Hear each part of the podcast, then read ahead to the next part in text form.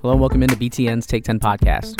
This is Alex with B T N, and before we get into the show, a word from our sponsor, Northwestern University's School of Professional Studies. If you've ever thought about a career in sports, check out the master's program in sports administration at Northwestern University.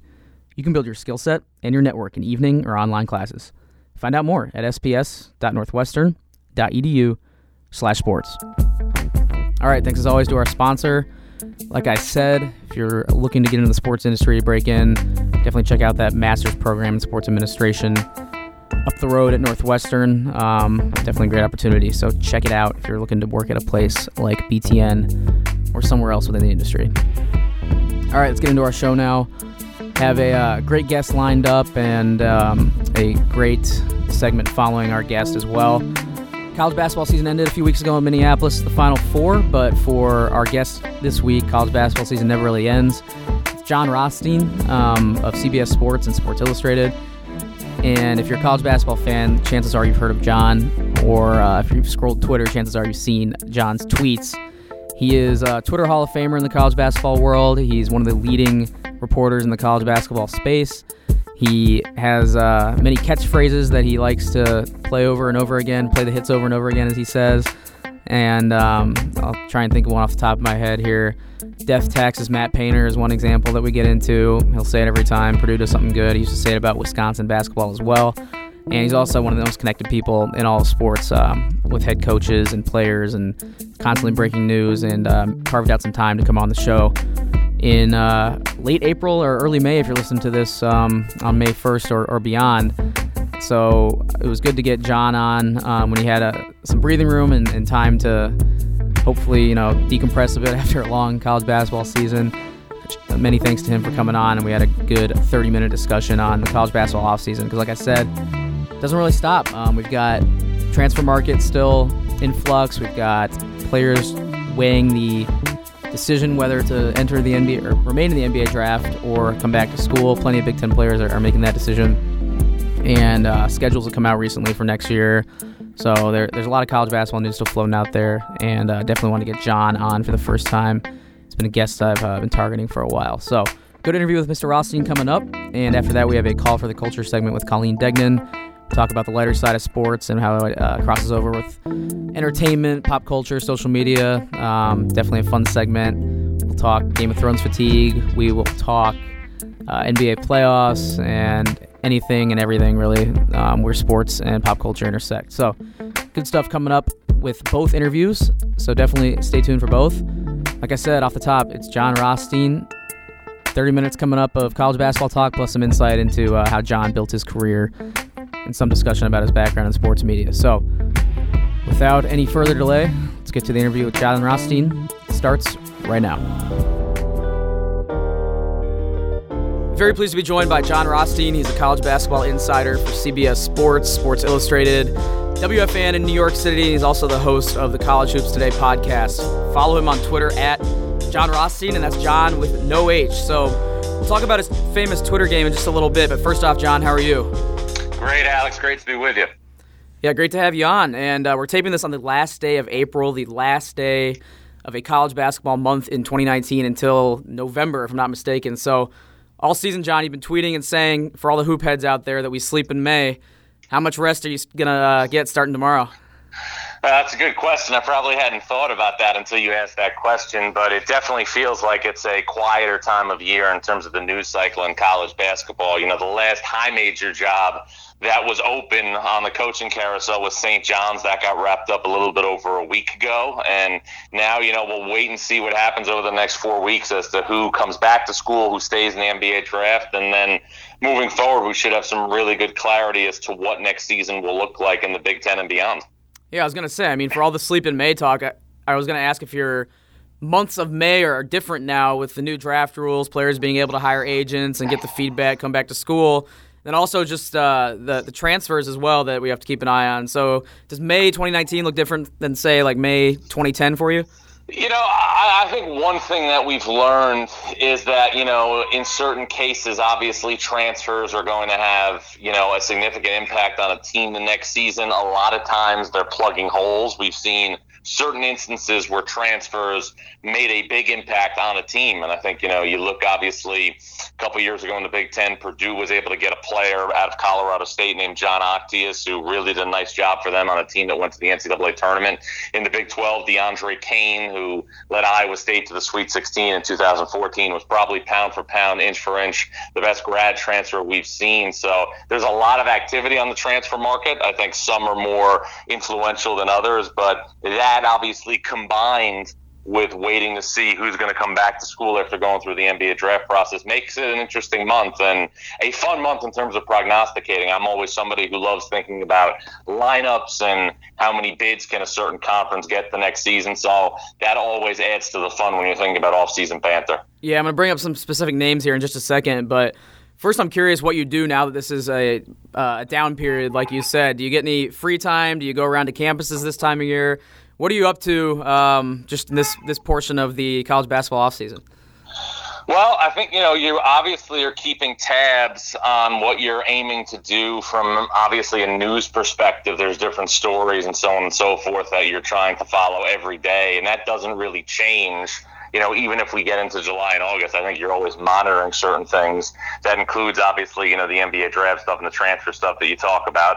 This May is a little bit different because I'm moving, so that's almost like a second job on top of itself. So I'm preparing for that. I'm not going very far, but that's obviously almost like a full-time job when you think about all the stuff. And then I'm going to uh, go away in uh, a couple of weeks for a little uh, R and R. I never really stop working, even if I'm in a different location. I will incorporate some college basketball ball into that trip, but uh, those things are uh, providing a little bit of bounce this time of year in one of the quieter months. I was going to say, you don't put your phone down or anything during uh, vacation. Do you, do you just stay on at all times, or do you ever allow yourself to unplug? I'm the kind of person who's afraid to go into the shower because I'm going to miss something, so my phone's always with me. I usually, you know, apologize in advance to the people I'm with and so on and so forth, but, you know, my phone's always with me, that's for sure.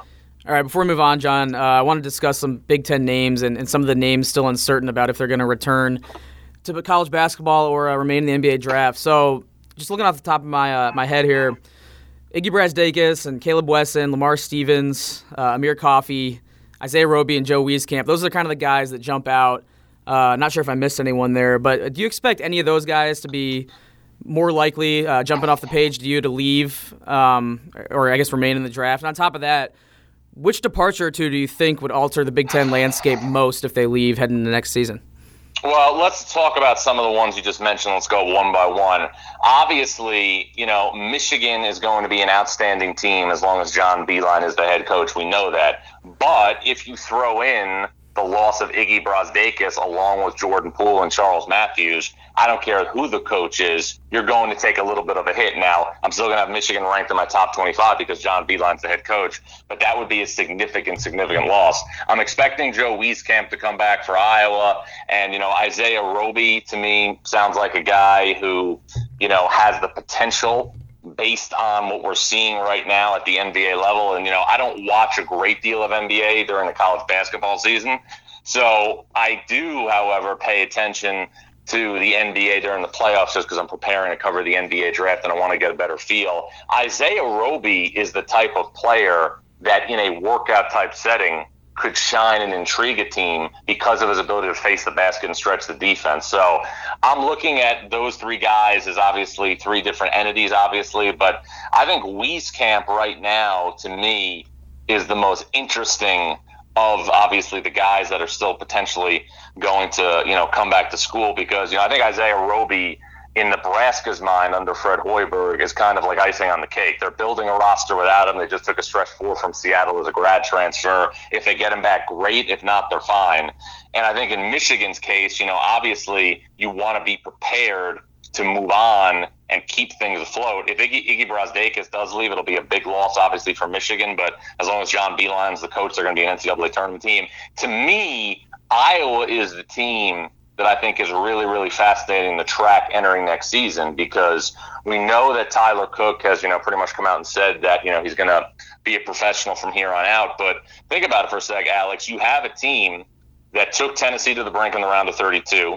Everybody essentially of significance is back except for Tyler Cook. And Fran McCaffrey was really in a lot of ways prepared for the loss of Cook because he redshirted Cordell Pencil and also redshirted Jack Nungy. So there's reinforcements on the way for Iowa. So to me, if they get, you know, Wieskamp back and you add him with Bohannon and Moss and obviously Luca Garza, and you plug in that four spot with one of the guys I just mentioned, you're going to have, for all intents and purposes, one of the more potent offensive lineups in the Big Ten.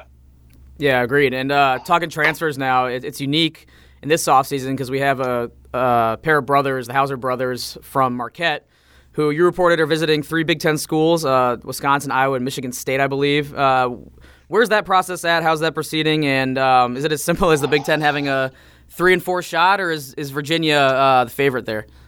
I, I texted Joey Hauser this morning. We went back and forth a little bit. He just told me that they visited Wisconsin, you know, over the weekend, and that was essentially it. You know, he gave me the list of schools, which I reported last week. I mean, I think if you look at the way the Hauser brothers play, you know, the ability to go over the top of the defense, the ability to be physical, they look like they're made to play in the Big Ten. But, you know, there's obviously been a lot of chatter, you know, that they were linked to Virginia. So we'll have to wait and see, you know, what transpires in that process. But that, to me, I think was, you know, probably the most interesting transfer dynamic of the offseason so far, because the, the commitment for those two to transfer happened just days after Marcus Howard announcing that he was going to be in a situation to come back for Marquette. So that was definitely the most unexpected thing I saw hit the wire.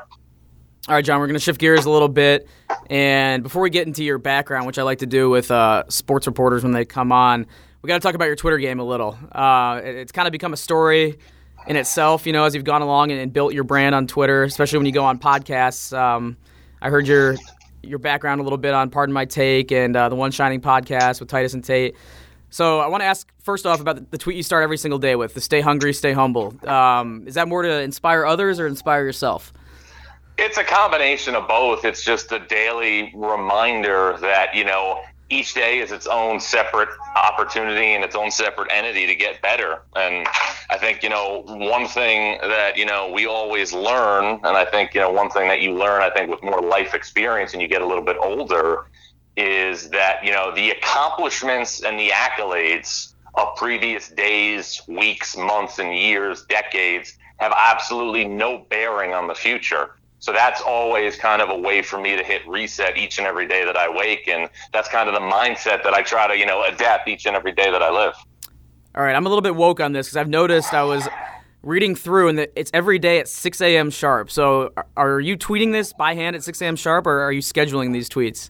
Yeah, it's a combination of both. I'm not really much of a sleeper, so I'm an early riser. I like to get things done early in the morning, so it's a combination. Gotcha. All right, a couple other sayings that uh, are personal favorites of mine.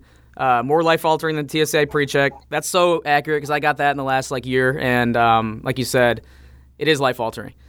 Well, it's just amazing, isn't it? Like you might you might have a one forty-five flight, and you get to the airport at twelve forty-five, and by twelve fifty-two, you're through security. T S A pre-check is indeed life-altering. And uh, I think it was Duke you called uh, more of a must-watch in Seinfeld in its prime, right? Was that this past year? This Duke team, I felt, was the most, you know, what's the best word to describe it?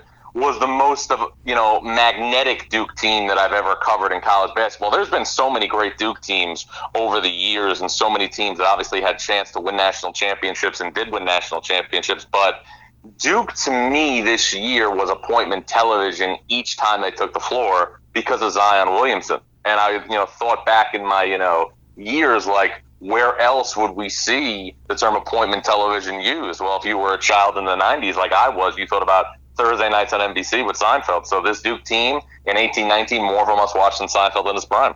Are you a Curb Your Enthusiasm fan too then?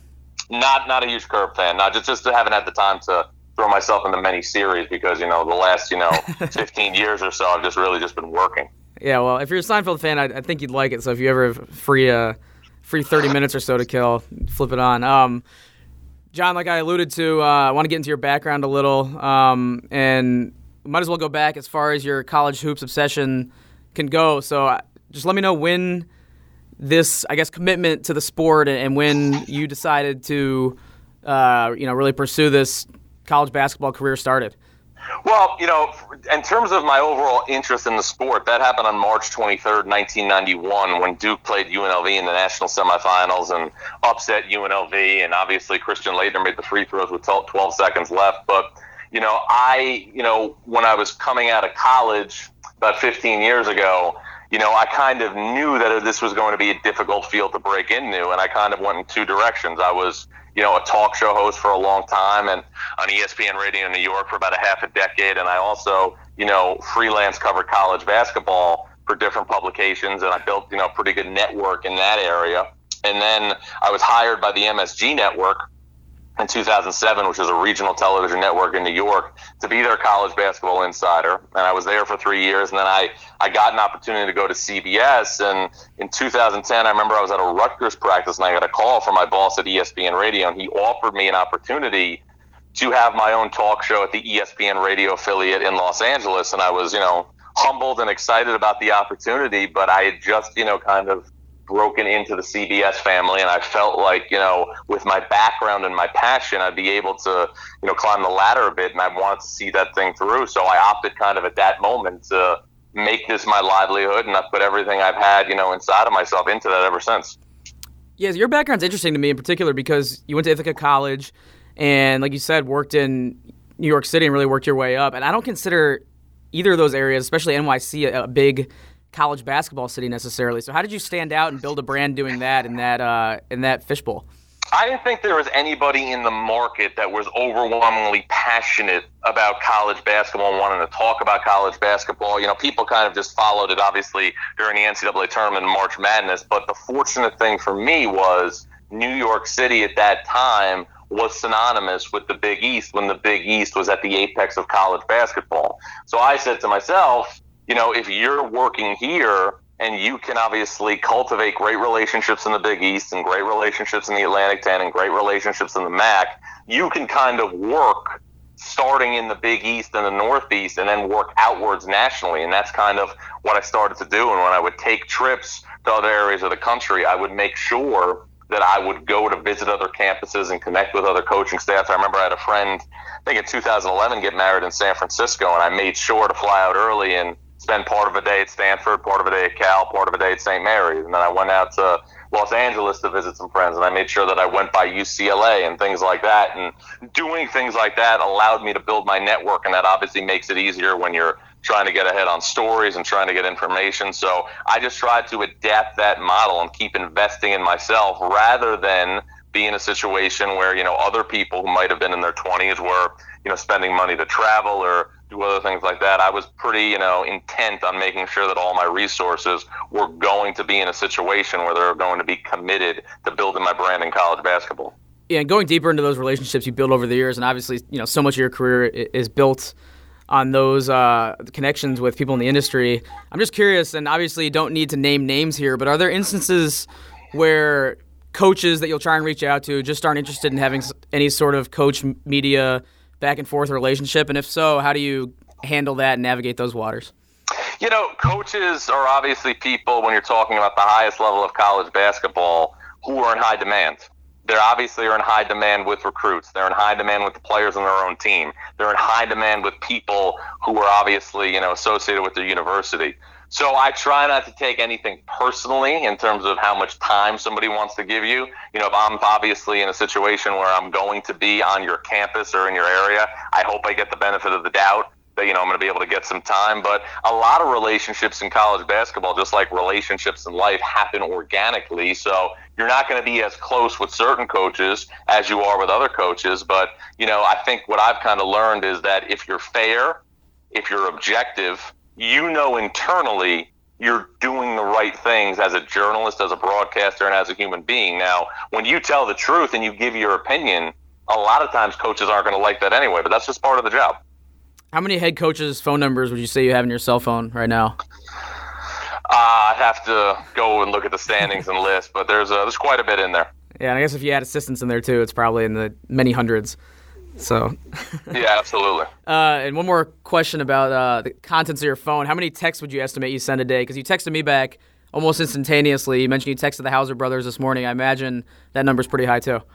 Yeah, I would say that I'm, you know, I'm trying probably sending, you know, when I'm working on news and stuff like that, anywhere from fifty to one hundred texts before I go to the gym early in the morning. And then, you know, what kind of comes back from that, I work on and kind of move things forward in that direction. So I'd say that's kind of how I start my day. And then, you know, I have a list the night before I go to bed on things I want to follow up on, things I want to touch base on. Then I kind of, you know, make sure I get those messages out or emails out if I'm trying to book, you know, a guest for my podcast. And then get in a situation where I go and, you know, go to the gym, work out. And, you know, sometimes periodically as you're working out, things will come back and you can work on them when you're in the middle of the workout. But that's kind of normally how I start my day very early. All right, one more question about um, the way you, I guess, cover and, and build your college basketball coverage. Uh, how are you consuming these games? Do you see most of them in studio, or do you do you get to many games per year? How does that work? The great thing about, you know, working at C B S, and, you know, I'm fortunate to be in there a couple times during the week, and then, you know, every Saturday for the most part during the season, and obviously, you know, a lot of Sundays too, is we have, you know, up to twelve T Vs in our newsroom. So on a Saturday, you know, at a twelve, two, or four o'clock block, I can have every game that's being played in a major conference on the T V. So what I try to do is, obviously, if I'm not in studio, I'll watch the game at home. I have two T Vs in my apartment, and then, you know, I obviously have my computer and phone. And then I'll also be in a situation where I'll watch, obviously, a lot of games at the studio. I try to go to games live if I'm not working in New York at the start of the season, and then once conference play, you know, kind of comes around, I prefer probably not to be at a game, just to be at home working. And I think you see more sometimes when you're at a game at home and that's the only thing you're focusing on. I think you said in a previous podcast you've never had a cup of coffee. Is that true? Never had a cup of coffee, never had a glass of wine, never played golf, and never been to Europe. So I'll leave the, uh, I guess, the last two alone because those are activities, but how do you manage, I guess, all these uh, organizational duties and manage your energy if you've never had a cup of coffee? And we'll throw the wine in there, too. How does how does that work? You know, you just learn to manage your time. You know, one of the, the best decisions I ever made in my life was opting to finish college, you know, a year earlier. And, you know, doing that, you know, required obviously some extra course load and obviously some extra work, but it taught me time management. It taught me self-reliance. Everybody thinks that, you know, every, you know, when you have a list full of tasks that it's going to be overbearing, but if you continuously are always working on something, you know, tasks are continuously getting done. You know, I heard, once read that, you know, there's a quote, you know, if you want something done, ask a busy person. You know, the more tasks that you have on your plate, the more you're eventually going to get done. All right, I'm circling back now to some of the catchphrases you use on Twitter and, and making these Big Ten focused. Because I heard on the Pardon My Take uh, podcast you were on, you told the story behind the death taxes, Matt Painter, and how you kind of switched it from Bo Ryan. So, yes. Do you have any other uh, – what, what are your other Big Ten ones? I, I'm struggling to think of them off the top of my head, but I know I see them when they pop up every uh, college basketball season. I think Steve Peichel, Pounding Nails. Yep, that's a good one. That's, that's definitely one. I'm, I'm trying to think what else I have. Uh, you know, Chris Holtmann, more meticulous than a forensics officer. That's definitely one. Don't have any from Michigan, Michigan State. Archie Miller, more locked in than a C P A on April fourteenth. There you go. That's definitely one. Greg Gard, silent assassin. Yep. That's definitely one. And then others in the mix. I'm trying to think if I'm missing anything right here. Don't have anything on Penn State. Don't have anything on Northwestern. Don't have anything on Illinois yet. Nothing on Nebraska that could change with Fred Hoiberg. Stay tuned for that, you know, as we get closer and closer to the season. But, yeah, I just think we, we went through them. I'm definitely uh, interested to hear what you come up with for those, you know, remaining half of the league. And some of those up-and-coming teams, like you mentioned, Nebraska, maybe Illinois, you'll have to come up with some material heading into next year. Um, so let's talk Big Ten basketball on that note and look ahead. We had, uh, in the Big Ten, eight N C A A tournament bids this year, Final Four team. Pretty solid year overall. Obviously, that elusive national championship uh, was not to be. But do you think the league will be as deep as it was, just kind of a uh, zoomed-out look at the conference heading into nineteen twenty? Well, you know, you're going to have the consensus favorite to win a national championship in the Big Ten next year in Michigan State. You're also going to have, I think, you know, as long as, you know, Anthony Cowan returns to school from Maryland, a bona fide top ten or fifteen, you know, team to start the season in Maryland. I know that obviously they're not going to return Bruno Fernando, but you've got Jalen Smith. You've got, you know, obviously the Mitchell twins coming in. There's a lot to like if you're looking at Maryland. And then you're going to have a John Beilein coach team with its starting point guard back in Xavier Simpson, with Isaiah Livers back, with John Teskey back. Now, if Iggy Brazdeikis comes back on top of that, you know, it's a major, major bonus. But right there, you have three teams that you know are going to be in the top twenty-five to start the season.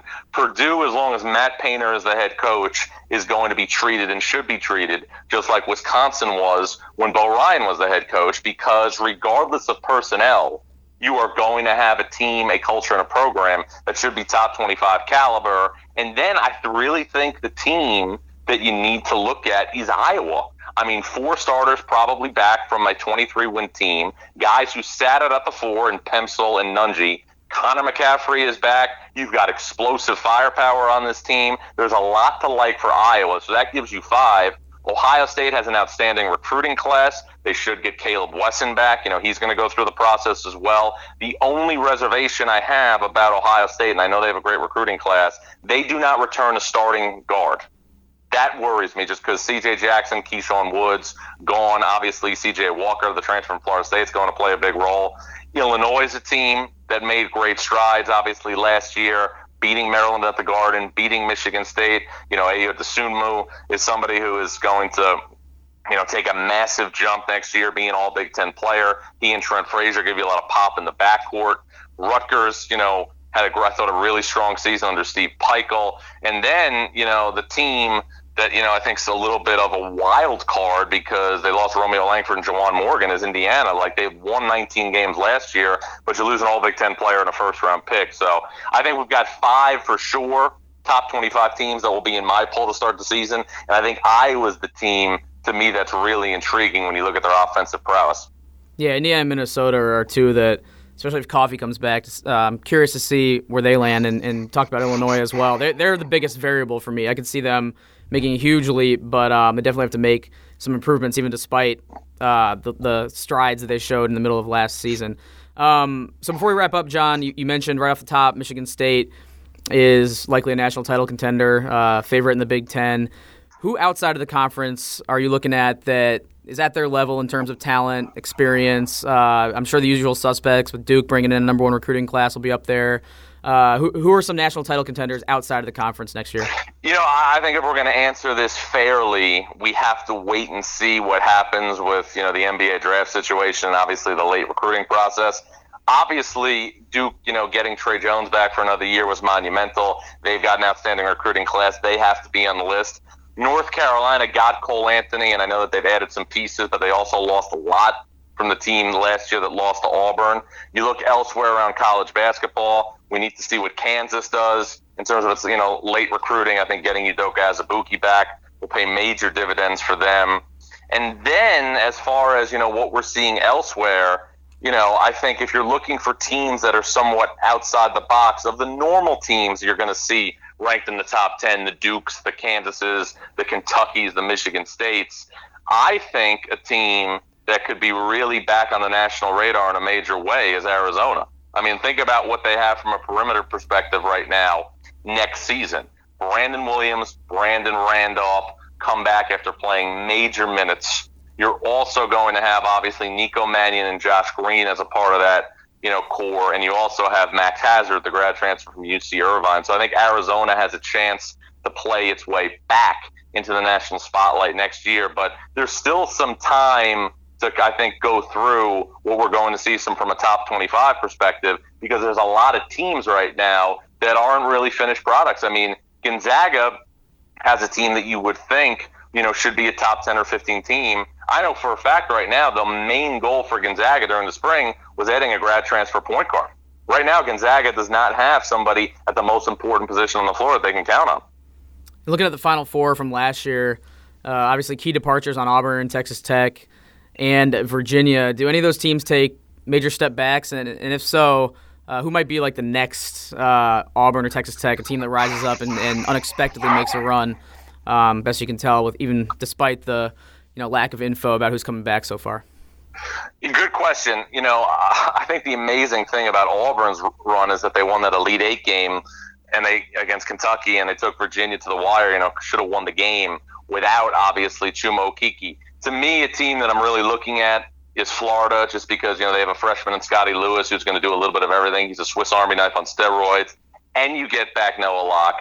and you get back Keontae Johnson, and obviously, you know, the hope is to get Andrew Nembhard back. They're also bringing a great point guard in Trey Mann. So I'm really kind of bullish on Florida heading into next year. I think that's a top twenty-five caliber team. I like Scotty Lewis that much. Other teams to keep in, you know, in mind as, you know, teams that are, you know, weren't obviously thought of as second weekend teams, but should be better. Louisville, you know, who brings brings in a tremendous recruiting class. As far as the N B A draft process goes, they're waiting on Jordan Wara to find out if he's going to come back and, you know, have another season in college basketball. Dynamic shooter Chris Mack has told me, you know, that he, you know, reminds him a lot of Trayvon Blewett. And I think a team that, you know, you should look at from the Big twelve is Baylor. Baylor made the N C double A tournament and won a game against Syracuse, despite obviously limited resources. They had massive injuries last season. Tristan Clark didn't obviously have the role he was expected to have because of injury, but you look at the chemical makeup of that team, Jared Butler is going to be back. You're also going to see other experienced players back, like Mario Kegler. I think Baylor's a team that, again, a lot of people aren't talking about, but like Louisville, should be in the top fifteen to start the season. All right, John, that's all I got for you. A ton of good stuff. Really appreciate it. It's been a real pleasure having you on. Um, definitely, everyone out there, check out his work on C B S, Sports Illustrated, and, of course, the College Hoops Today podcast. Once again, really appreciate it. Thanks, Alex. Appreciate having me, man. All right, thanks once again to John for joining me. Like I said, really appreciate the time. Um, he is a machine. It's crazy to, to hear someone like that describe how they work and and manage everything. And, and I just feel like there's a few people in sports media who are just built to do this job um, in college basketball. Jon Rothstein is definitely one of those people, um, similar to an Adam Schefter in the N F L, Adrian Wojnarowski in the N B A. These are people who are, you know, probably addicted, honestly, to how they cover the sport, and they it pains them to miss a scoop, and they and they heavily t- prioritize their jobs, and that's why they're so good at it. So it's fascinating to always to for me to talk to someone like that, um, and once again, appreciate him coming on. All right, moving on now to our Call for the Culture segment with producer Colleen Degnan. Colleen and I talk about a variety of topics, that kind of lighter side of sports and, and outside of sports, basically um, about what's going on kind of in the realm of sports, entertainment, and social media today. Uh, definitely a very light segment, so sit back and enjoy it. It's the Call for the Culture segment with Colleen Degnan, and that starts right now. All right, we're back with another episode of Call for the Culture. It's Alex Rue, joined by Colleen Degnan. Colleen, what's up? Alex, I mean, when everyone's listening to this, I'm going to have to ask you, why aren't you wearing any pink today? Because May Day? Not because of May Day.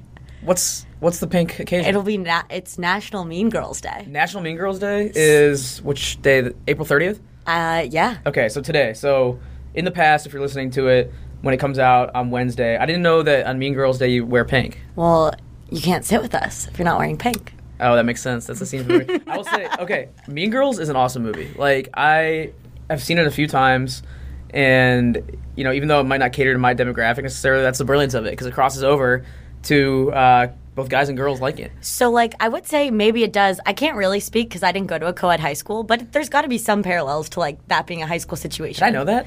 that I went to an all-girl school. Co-ed high school? What was that like? I loved it. Really? So much. I can't imagine. Like, I just feel like you miss out on so many social interactions. I mean, it doesn't se- it doesn't really seem to hurt you much. If you, like, can interact with me just fine, I guess, but I, I don't know. I can't imagine going to an all-guys school. Not totally socially illiterate, I guess. Thanks, Alex. No, um, but anyways, yes, today is National Mean Girls Day. It came out fifteen years ago today. Some legendary um, actor, actors and actresses in that. It's Lindsay Lohan, of course, her uh, one of her big films. Who else was in that? Rachel McAdams. Rachel McAdams. I love her Tina so Fey, much. Tina Fey. Uh, Amy Poehler. Amy Poehler's in it. Don, uh, not Don Cheadle. What's the other guy's name? The principal. What's that actor? Oh name? My gosh, it's on the tip of my tongue. I don't yes, know. But though, anyway, yes. It's a, and a bunch of others. Yeah, it's it's a great cast, great movie. Uh, makes me feel a little bit old that it's fifteen years old. I don't know about you, but uh, ages me a little bit. So. No, doesn't make no? me feel that old. All right, well, still, still a good one. I have to fire it up and watch it again soon. It's, it's always one that you can kind of go to the well and. No, you're going to be in for a good hour and a half, two hours or so. Um, what else is new? Uh, we're we're post-N F L draft now. We got the N F L draft in the rearview mirror. I'm very thankful for that because I watched all seven rounds, all two hundred fifty-four picks, and I'm kind of burned out on the N F L draft at this point. But I, I know you might have watched it in a different way this past weekend because of the whole split broadcast thing with E S P N. Yeah, so they had three different broadcasts going, and I was going to maybe test out a few of them, but A B C locked me in when they had Taylor Swift open up with Robin Roberts. Like, hello. See, I didn't see that. I did see on social media that Taylor Swift was part of it. Uh, interesting idea by E S P N to, you know, try and kind of get behind the stories and well, the lifestyle and the lifestyle more of it. Yeah, yeah, it was definitely a very A B C broadcast. Um, yeah, there was all these human interest angles. They had, like, Luke Bryan on. It was the College Game Day crew. Um, but, yeah, I loved it because, like, you got to see the top guys. At least I only I only really watched the whole thing the first night. Um, and so you got to see the best guys and then a little bit about them that you might have not known. Well, E S P N is known for kind of their mega cast where they'll put different angles on different channels, right? They'll have a, a certain style of broadcast that kind of runs parallel to the main broadcast. But there was always a part of that that never made total sense to me because a lot of it was serving the same audience. In this case, you're serving different audiences because you're kind of trying to draw in the average nightly news viewer that kind of wants the bigger picture. And I think one of the uh, the players and Big Ten personalities that crossed over and kind of um, bridged that, that threshold was definitely Devin Bush. Um, yes. I know you like the suit. Did you? Did, what were What are your thoughts on his suit? So this is like the red carpet where it meets the sports, right? Yes, uh, exactly. You know, it was interesting. I really liked his sunglasses, his shades. They were kind of RoboCop looking, um, and then the suit was like very kind of a sh- sling almost. It was ta- Timothée Chalamet-esque for okay. sure. And it, yeah, and people were like, "Wait, is he hurt? Is his arm in a sling right now?" And I don't know if you saw the um, the Devin Bush video where they brought guys in after. I think they put them, they recorded it before they were drafted, but anyway, they had pre-recorded videos of these players' families kind of saying how proud they were of the uh, of their sons, of the draft picks, and Devin Bush's video was the one that probably went the most viral because he basically was uh, you know, in this little green room with uh, the headphones on. They showed his family saying their tribute video to him, and then he just broke down in tears for through most of the video, and it was... I don't know. It was, it was touching. Oh, my gosh. The tears got me. A B C really like, pulled it. This, is the, same, this is the same guy that tore up the field of Michigan. It's funny just to see, like, you yeah. know, like this savage on the field. And he's like, so confident, when, so much swag. Yeah. His suit spoke for himself. And the cool thing about it, so obviously it was custom made. I, I don't okay. think you can just find that anywhere. Yeah, I don't think so either. And so the guy who made it, like Greer, Greer, I believe is how you say his last name, um, from Charlotte, a no-name. And... ended up kind of in this whirlwind experience, and now he's going to be also designing some suits for the N B A draft. So really cool for him. Nice, nice. He's got this um, little bit um, nomadic past, and mm-hmm. he's still trying to find his way, but I just kind of love that, and I think it's really cool that Devin Bush wanted his suit, and he made one for his dad, Devin Bush Senior Cute. And, yeah. Noah Fant was another guy who got emotional watching the family videos, and, um, yeah, just cool to see, like you said. Um, but, yeah, like I said, I've had enough of the N F L draft. It's yeah, such yeah, a big yeah. event. It, it's you long. Know? They made it up to be like a reality show oh, this year, though. Well, I like how they've done, like we talked about this last week, but how they make it to be a, just like an event now. It's not just like in a ballroom or in Radio City Music Hall like it used to be. Now it's a whole citywide event. Nashville did a really good job. Uh, the bachelorette I'm, parties I'm, might have been yeah, a little surprised. That was hilarious. I know. Um, it's made me want to go and visit Nashville a little more after seeing the setup they had there. And uh, you brought up Taylor Swift at the beginning. Uh, yeah, she's got she a new single. Up. I haven't heard it. How is it? You haven't heard it? Me? Maybe I have. I don't know. I dropped on Friday. Okay. No, I don't think I have. Is it good? Okay, so I am a very big Taylor Swift fan, and apparently this is in line. A lot of her other fans have said she always drops a single that's very poppy and airy and not that deep or not like going to be the best one, but mm-hmm. it draws people in, and I think that's the consensus. But she has a really cool cameo with a guy from um, Panic at the Disco in it, and he's really cool. Panic, I, Panic at the Disco's kind of revived their, I love it. Uh, I guess, you know, mainstream relevance a little bit because their High Hope song came out yep. recently. That's that's a good one. I've been bumping that lately. Um, but yeah, Taylor Swift gets so much, I think, undeserved hate. I don't know why like people hate her so much. I know like she's kind of dramatic about it's like the relationships. That's why people like don't like her, right? But all things considered, she's pretty squeaky clean and like a. a you know, fine well, role she's model just, like, so genuine and, like, really yeah. awkward and, like, she's not that perfect celebrity, which I kind of love. And she's, you know, doing her thing. Every album's a little bit different, and she's still thriving at age, like, thirty, I believe. Yeah, I've always I've always been a fan. Still am. So I'll have to check out this yeah, single. I've been to multiple concerts of hers, so uh, same. Oh, shout out. um, also in the news, we got to give props to our man on Jeopardy. Uh, name's James Halzer, right? Yep. James Halser. Okay. Um, you said is, he's an Illinois alum? Yes. This is a um, direct connection to our podcast here because not only did he grow up in Naperville, I believe, he's a University of Illinois alum, I L L. You know, we're not the uh, one of the best academic institutions in the country for nothing. You know, we breed and uh, churn out geniuses, apparently. James has uh, honestly been compelling T V. We flipped it on yesterday, and he barely squeaked out a win. That was a high he won by, anxiety. By eighteen dollars. It was nuts.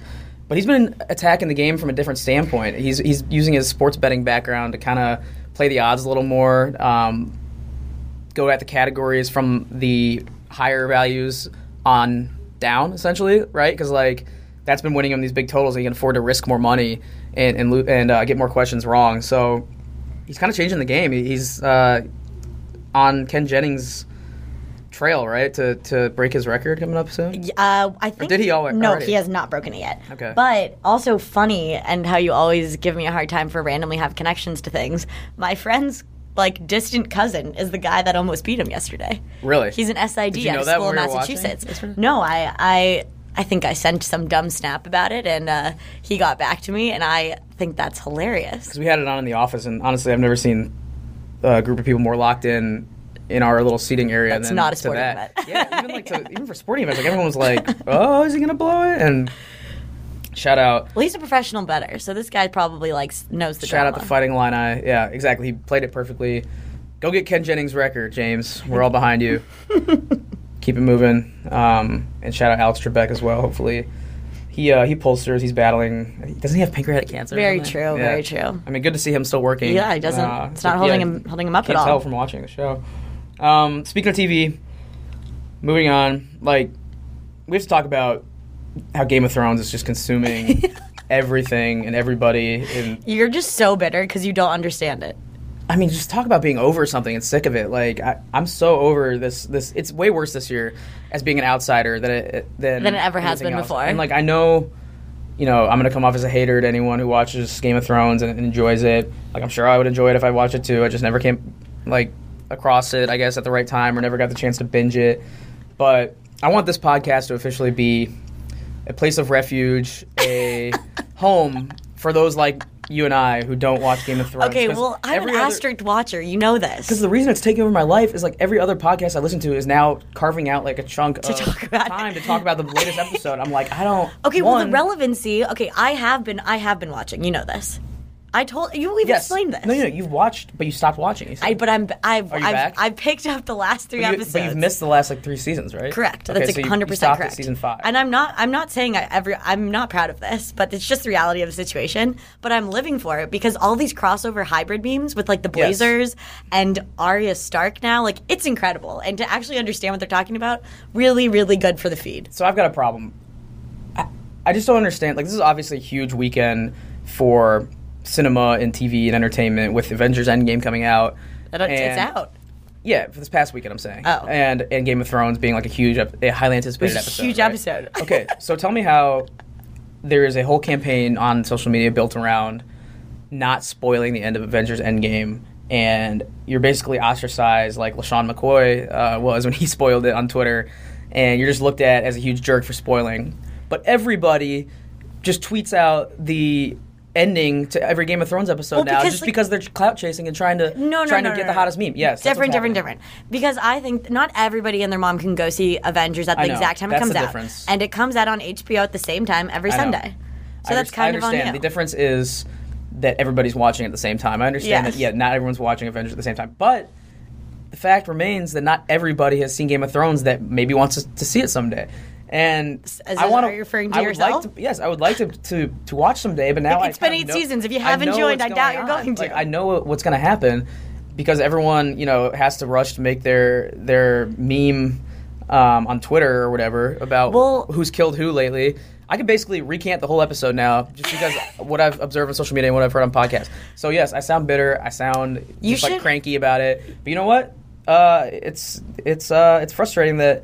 Somehow there's a double standard with uh, spoilers now. The Game of Thrones is kind of crossed over I into just, being the only thing that's acceptable to spoil for everyone on Twitter because everyone assumes that everyone else has seen it. Well, yeah, everybody would have already seen it if you're like if you're truly dedicated to that. But also, it's just a cultural phenomenon to be really yeah, cool to no, be a part really of. Is. I'm pretty happy that I'm a haphazard fan. Okay, one more thing on Game of Thrones that I have to bring up that is concerning me just from, as an outsider looking in.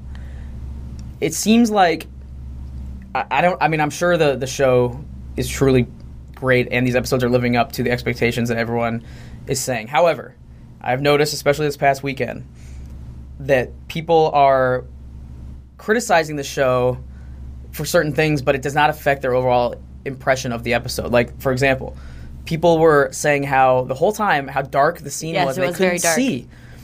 If you dark. can't see the episode, how can you possibly enjoy because the whole Alex, episode? For, so, okay, to preface this, yes. there was maybe five words of dialogue for the first, like, fifty minutes of okay. the episode. Yeah. The suspense was just building, like, okay. heart rate through the roof. And I'm not somebody who enjoys, I like dialogue in an episode. Like, I was not a huge fan of the movie Mad Max. Like, it was okay, but, like, there was all action, little dialogue. So I don't know, you know, that's an example of... of this was just a director's choice. Like, they knew it wasn't going to be the best battle of the whole entire series, but they knew it was could, going could to be see, the though? most hyped up. My question is, could you see what was going you on? You could see enough. See what I'm saying? Like, I mean, I'm not... I'm just saying that's... It was the director's choice, and I obviously their cinematography experience yeah, and, and the extraordinaire between them is incredible. Also hearing some criticisms of, you know, plot holes, things not making sense, like how does, um, you know, this all-powerful Night King... grab, like throw a javelin a million miles an hour or whatever, but they also can't choke out Arya Stark in one fell swoop, you know, but then she kills him or whatever. So, yeah, we're going to spoil it too on here because everyone I love how you preface that you podcast. didn't want to talk about it, listen, and now you've actually listen, spent a good amount of time so when on people, the pod. Here's my, my observation from looking from the outside in. When people are willing to look past a show's glaring faults or anything's glaring faults and still blindly say it's awesome, that's a cult. And I, I so, think Game of Thrones has is, is building up a, uh, a cult kind of aura around it that it, I'm very woke on. Alex. And, and until I see it for myself, I'm going to be this bitter um, conspiracy theorist that maybe it's not as great as everyone's putting it as, but whatever. I, I haven't seen it. I'm still gonna, I'm One going day, to watch someday. Maybe you could do it like Star Wars, and you'll know the ending, but you're going to just like work that's backwards. True. I do like, yeah, I think that's part, so, that's how it'd have to be. I like Star yeah. Wars. So. And then you could give your takes going backwards. I'm also going to see Avengers. I don't know about you. Absolutely not. I have no idea what's going on in that. I don't either, but I saw the last Infinity War one going in blind. Hadn't seen anything maybe except for Iron Man in... Um, in like ten, like two thousand eight, we were young. maybe, we yeah, were very whenever young. it was. So, and I enjoyed it. Like, I'm not gonna be someone who's like going into the theater, coming out sobbing. Like I've seen people on Twitter, like the movie made them cry. It was the best thing ever. But I think I'll be entertained for three hours if I go see it. So I'll probably do that once the hype has died down around it. Because um, right now, I think we still have the diehards on their third or fourth viewing, flooding the theaters. So, showing up in costume. Taking off, t- taking off work um, to go see it. I know some people here did.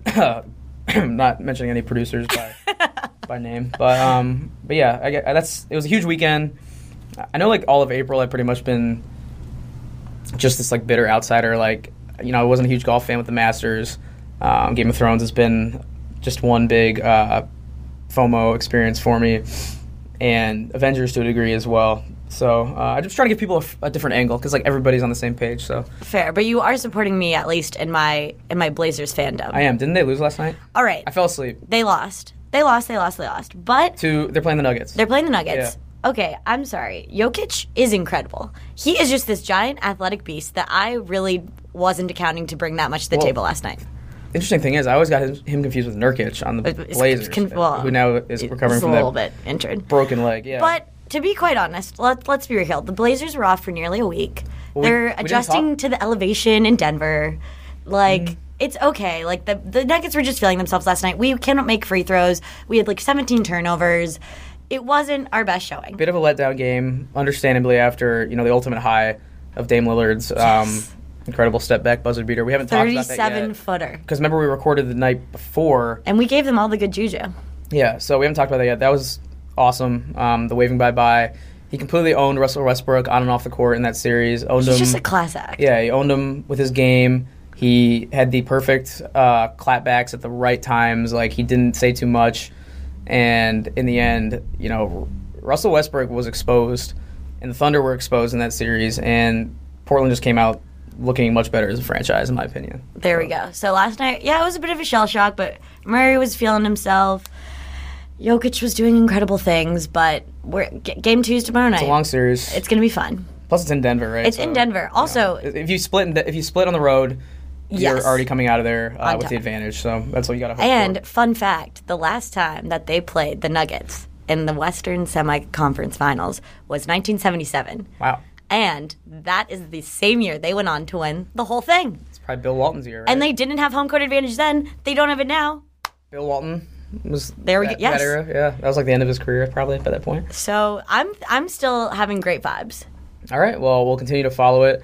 Um, we have to talk about one other series in the N B A playoffs with yes. uh, the Warriors and Rockets, kind of the series that's front and center pretty much, being kind of a you know, mini N B A Finals within the Western Conference, just with probably the two best teams right now.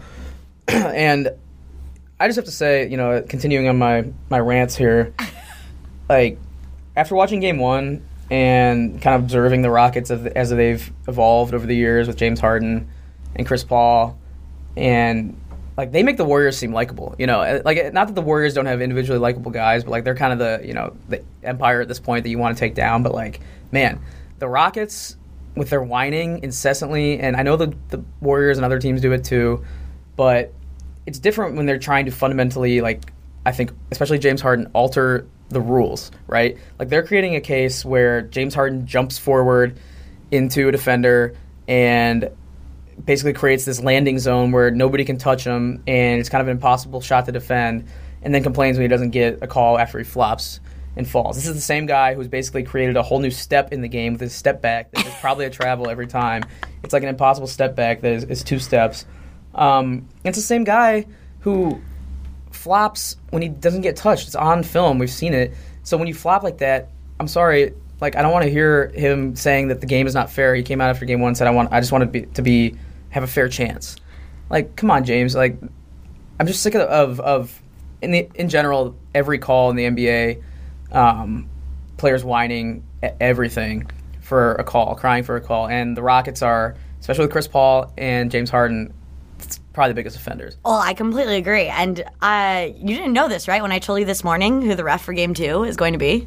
Scott Foster? Yeah. I did know that. I saw uh, that on okay. Twitter. But Scott Foster, you know, if, if you watch N B A, you've probably seen him.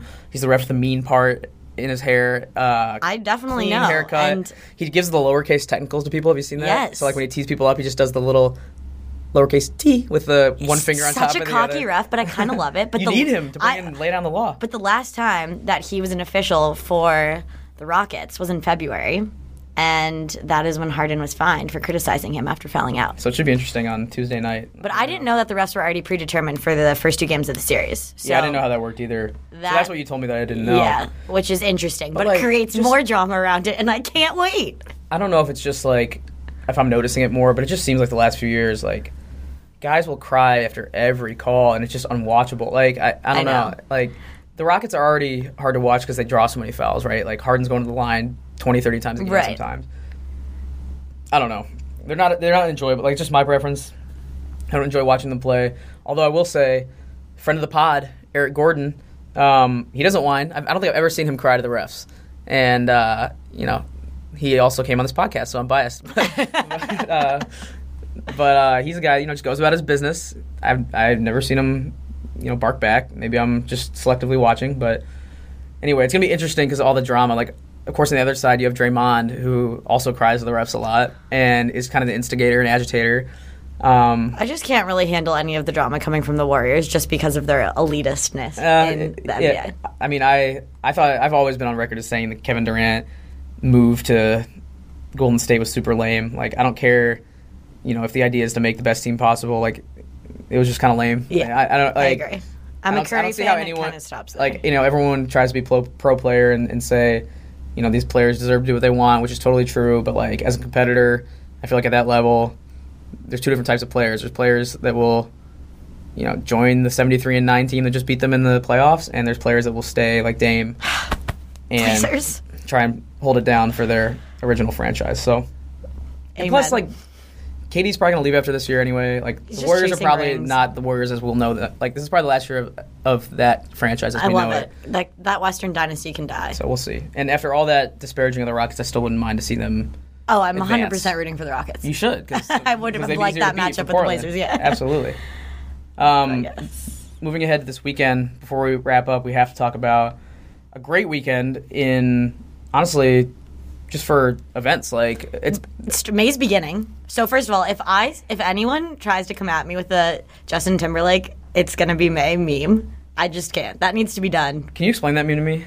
Oh my God! Because it's not a song. It's from N Sync. You know who N Sync yeah. is? Yep. Okay, so back in the glory days, I'm not going to sing the song, but one of the lines is "It's gonna be me." Me, right? But, but he, he says, says it like, like May. May. That's what I never had clarification on. Like, was he saying me or May? So, saying me sounds like May, okay. And now the memes across every feed still think it's hilarious. I'm glad you confirmed it. We even have it, like, as a meme in our office on, like, the monitors. I can't handle that? it. Yes. Yeah, so you're not a fan? I'm, I'm so not. I love Justin Timberlake. I hate that meme. You're here for the Mean Girls memes, but not yeah. for the J T meme. Uh, it, which is, eh, whatever. But regardless, yes, May's beginning, which means first weekend in May starts, we've got the Kentucky Derby coming up. On May the fourth, Kentucky Derby and Star Wars Day crossover. Uh, huge. So May the fourth be with you on May fourth. Um, I don't know about you, but I try to tune into the Derby when I can. Well, I just kind of love the obsession with Triple Crown winners. And I know we're coming off of a year where Preakness was a Triple Crown winner last year, right? Was that his name? The Preakness is one of the races. No, oh my gosh, what am I talking about? Justify. Justify, Justify. yeah.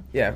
Took home Preakness, the Triple Crown. That'd be that'd actually be dope if the horse's name was one of the races. I wouldn't be surprised. if like the names if, are... if a horse named Preakness won the Preakness, or a horse named Belmont won the Belmont, or or like how how brash would it be if just a uh, one of these horses was named Kentucky Derby? Well, then. Okay, I wrote down some of these names just because I think they're mind-blowingly hilarious. So, like, what if you actually named your horse Win Win Win? Like, Is that's that one of them? That's cocky. Okay. I would bet that horse. You, you would bet that you horse. You have to. It's going to win. Like, how could you not? No, the number one horse right now, the last time I checked, was Omaha Beach. Okay, Omaha Beach. It's we, like a World War Two throwback. We have Roadster. Eh. Improbable, which is, like, That's, a little see, trippy. You got to bet. But Improbable is five to one odds, so that's, like, the best odds to win. Um, so it's not really improbable. True. Maximum um, security. So, actually, this is kind of a bit, I think, last year on uh, Pardon My Take with our... Uh, sports industry colleagues, Big Cat and P F T. I think Big Cat was... Um, sure, they call us colleagues he was, as well. Yeah, he was listing off, like, what names you would, like, have to pick to win. Like, Can't Lose or, like, Sure Thing. Like, uh, like just goofy horse names that um, you would look at and be like, oh, well, uh, I like the, their odds to win. I think uh, one was, like, You Won't Pick This One or something like, as a as a horse name, and I got a kick out of that. And honestly, they wouldn't be that out of place in some of these. Like, Improbable is already one, and Win-Win-Win. Those are two that... almost could be parody names if if you wanted. Absolutely. I mean, I'm just looking at them and trying to figure out which one I'm just going to pick for the sake of picking one. Uh, most exciting two minutes in sports. Are you going to watch this weekend? I will not be here. Also, yeah, before we get to your itinerary, what's coming up, we have to talk about the other half of this weekend. Cinco de Mayo. Huge. Nice. I mean, maybe if it doesn't snow, you can actually get outside, enjoy a nice bev. Yeah. We've, um, I mean, I think we've Americanized this, this I, holiday. We're, we're not really celebrating that. For what it was truly meant to be, but like... Um, you know, it's probably, I'm sure that won't stop people from... Anybody. From when with the crossover with the Derby. And, the and it being on a weekend. Like, yeah, it's, yeah, there's a lot. Yeah, so should be a fun weekend. However, like we just alluded to, you will not be in the country even to enjoy it. Colleen, we're going to have to miss you next week on this podcast, if I'm not mistaken, because oh, you will be FaceTime me in? Out of the country, maybe. um, yes, I'm taking a little vacation. Go on. I'm I'm going to Europe with some girlfriends. All right.